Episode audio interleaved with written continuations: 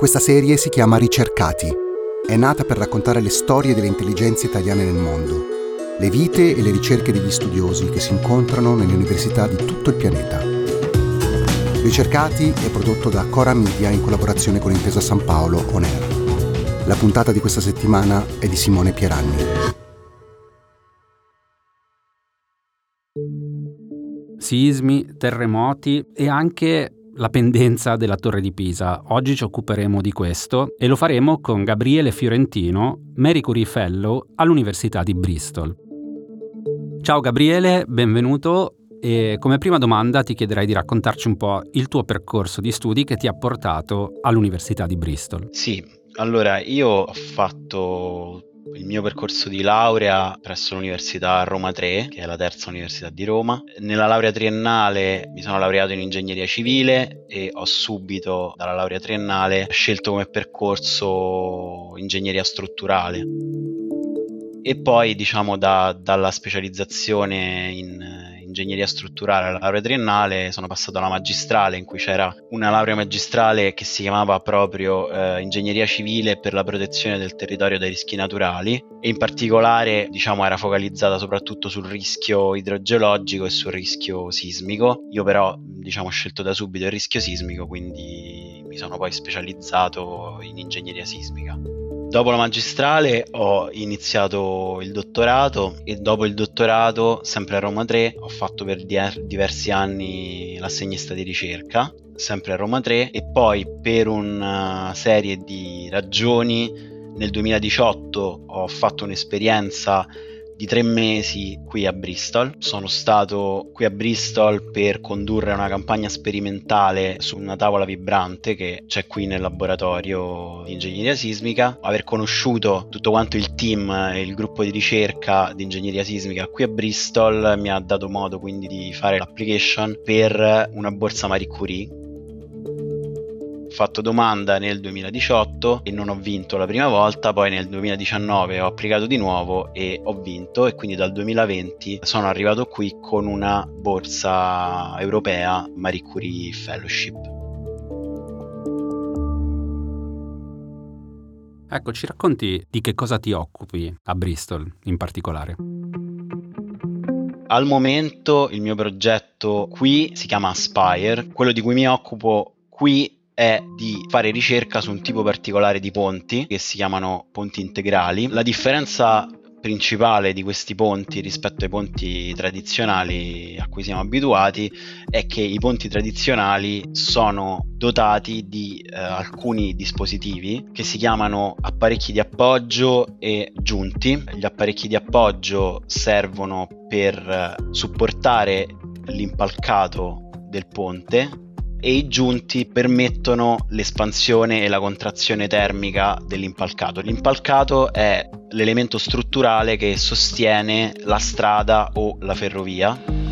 e è uno del, degli elementi principali del ponte e sotto l'azione del, delle temperature esterne di giorno e di notte, ma anche delle temperature stagionali, può espandersi o contrarsi anche di parecchi centimetri. E quindi di solito nei ponti vengono utilizzati dei giunti di espansione che sono quelli che tipicamente si sentono quando si passa in macchina su un ponte, si sente il tipico rumore tutum tutum, che è il rumore delle ruote della macchina che passano sul giunto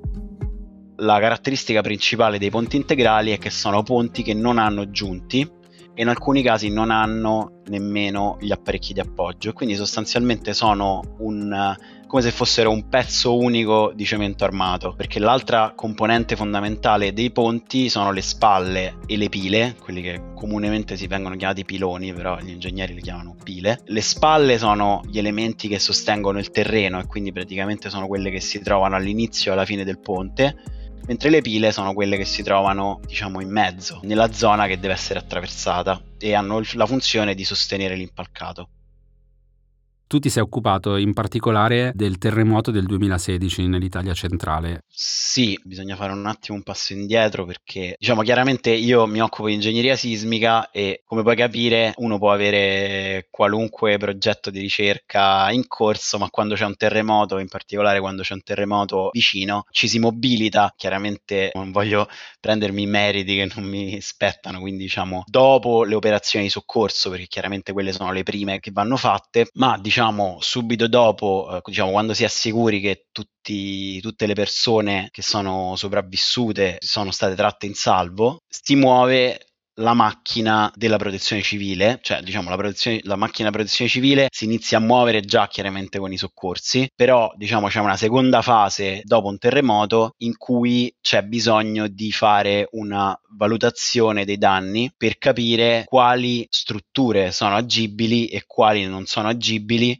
e questo si fa dando diciamo un punteggio a, alla, alla, struttura, quindi all'edificio o al ponte o insomma a qualunque tipo di struttura. E si fa compilando delle schede, dei moduli che ad esempio per un edificio muro per muro diciamo tipo di elemento strutturale per tipo di elemento strutturale si, dà, si assegna un punteggio e così in questo modo si può dare il via libera all'agibilità oppure no oppure chiudere l'edificio. Dunque il terremoto del 2016 nel centro Italia il primo terremoto è stato il 24 agosto del 2016, quindi chiaramente sono passati un po' di giorni eh, dal 24 agosto appunto per eh, fare tutte quante le operazioni di soccorso eccetera. E poi diciamo quando la situazione si è stabilizzata la protezione civile ha una convenzione con un consorzio interuniversitario che si chiama ReLuis che praticamente è una federazione di laboratori universitari di ingegneria sismica per cui c'è una mobilitazione coordinata dalla protezione civile e da questo consorzio eh, Reluis per fare queste valutazioni di agibilità e altre attività connesse con questo. Eh, in particolare gli universitari, quindi noi ci siamo occupati di fare le verifiche di agibilità sugli edifici pubblici, in primo luogo sulle scuole, una giornata tipo del verifica di agibilità facevamo magari due o tre scuole perché ci dovevamo o edifici pubblici perché ci dovevamo spostare. Noi partivamo da Roma e chiaramente dovevamo arrivare nelle zone colpite dal terremoto. Poi magari questi posti erano distanti molti chilometri uno dall'altro quindi dovevamo poi andare da un posto all'altro. Quindi non si riusciva a fare tantissimi tantissimi edifici ogni giorno la maggior parte delle scuole che abbiamo visto e degli edifici erano abbastanza lontani dall'epicentro, quindi non avevano avuto particolari danni. Ci sono capitate alcune scuole che abbiamo dichiarato inagibili perché c'erano stati, non erano crollate, ma c'erano stati dei danni anche non strutturali, ma diciamo c'era il pericolo che eh, cadessero degli elementi, delle cose. Questa è stata una parte del, della nostra attività, quindi verifiche di agibilità nelle scuole, anche in altri edifici pubblici. Stiamo anche andati in dei centri storici, in particolare noi abbiamo visitato Amatrice ed Accumuli il 12 settembre, quindi tre settimane dopo il terremoto. Poi alcuni del mio gruppo sono andati anche ad Acquata del Tronto, io non c'ero. Poi siamo stati invece con altre spedizioni, siamo stati anche a Camerino, quindi diciamo eh, la nostra attività è stata principalmente ad Amatrice, quella diciamo su cui ci siamo basati per la nostra ricerca, perché ad Amatrice noi appunto siamo stati il 12 settembre e poi c'è stato il secondo terremoto il 30 ottobre. Quindi praticamente noi andando il 12 settembre siamo riusciti a fotografare una situazione che poi il 30 ottobre è stata cancellata, spazzata via praticamente perché tutti gli edifici che erano rimasti in piedi sono crollati e quindi noi siamo riusciti a fotografare come se avessimo fatto una fotografia del danno fatto dal terremoto del 24 agosto e quindi siamo riusciti a sviluppare una mappa del danno del centro storico di Amatrice di 240 edifici su circa 300 totali del centro storico di Amatrice assegnando diciamo un punteggio al danno di ciascuna struttura ed evidenziando eh, le vulnerabilità principali degli edifici abbiamo, per cui abbiamo effettuato il sopralluogo. Chiaramente tutti da fuori, però per la maggior parte degli edifici è stato possibile vedere il danno e quindi eh, osservare il danno da fuori. Mi incuriosiva molto la questione della torre di Pisa, ci puoi spiegare di che cosa si tratta? Piccola introduzione, la torre di Pisa ha subito diversi interventi per la sua stabilizzazione dal 1993 al 2001. Diciamo nel 1993 aveva una pendenza di circa 5,5 gradi.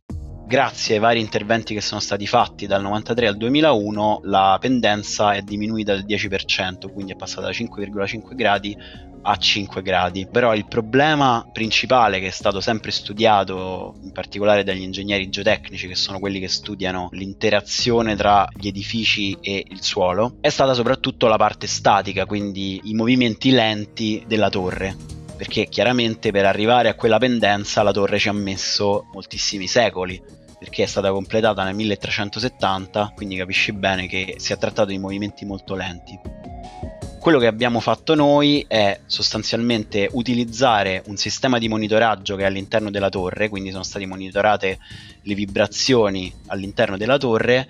per capire invece il comportamento dinamico, quindi il comportamento per movimenti molto rapidi come può essere ad esempio il terremoto. Ora, Pisa non è una zona particolarmente sismica, però è una zona moderatamente sismica, ci sono stati dei terremoti mediamente distruttivi che hanno causato dei danni agli edifici eh, intorno alla torre, ma la torre praticamente non ha subito danni. Il nostro studio era focalizzato sul uh, capire quale, essere, quale possa essere stato l'effetto dei terremoti passati sulla torre e individuare le frequenze di oscillazione che sono molto importanti per studiare il comportamento dinamico di un edificio. E quindi quello che abbiamo fatto è Innanzitutto eh, studiare le registrazioni delle vibrazioni, quindi di piccoli terremoti che sono stati registrati dagli strumenti montati sulla torre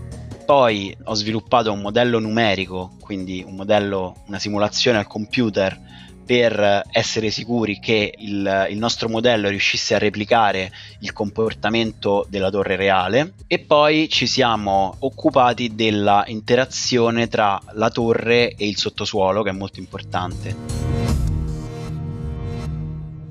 Perché la questione è che dato che il terreno sotto la torre è molto deformabile, che è quello che fa pendere la torre sostanzialmente perché la torre pesa molto e quindi nei, nei, secoli il terreno sotto la torre piano piano si è assestato e la torre ha cominciato a pendere da un lato. Ma questo terreno che da un lato dal punto di vista statico è molto scadente, dal punto di vista dinamico è come se fosse meno rigido, è come se la torre avesse una sorta di isolamento alla base, come se, fosse, come se ci fosse eh, un materiale molto deformabile alla base, per cui le oscillazioni della torre quando arriva una vibrazione sono molto lente e quindi questo fa sì che la torre riesca a resistere meglio ai terremoti sostanzialmente. Ti faccio l'ultima domanda. Tu torneresti in Italia? Sì, io tornerei. In particolare l'anno scorso c'è stato un bando che si chiama Bando Young Researchers, fatto dal Ministero dell'Università e della Ricerca con fondi PNRR che è fatto apposta per il rientro dei cervelli cosiddetti eh, in Italia quindi diciamo io quando è uscito questo bando ho cominciato un po' a pensare, diciamo se, se riuscirà anche quest'anno questo bando, sto pensando di applicare, di fare domanda. Eh, in bocca al lupo se vuoi tornare, allora spero che si risolverà al meglio per te. Crepi, grazie. Ricercati, storie dei cervelli italiani nel mondo. È un podcast di Silvia Bencivelli, Mario Calabresi, Paolo Giordano, Cesare Martinetti e Francesca Milano prodotto da Cora Media e realizzato in collaborazione con Intesa San Paolo On Air. La cura editoriale è di Francesca Milano. Il coordinamento è di Cesare Martinetti. La producer è Monica De Benedictis. La sound designer è Lucrezia Marcelli.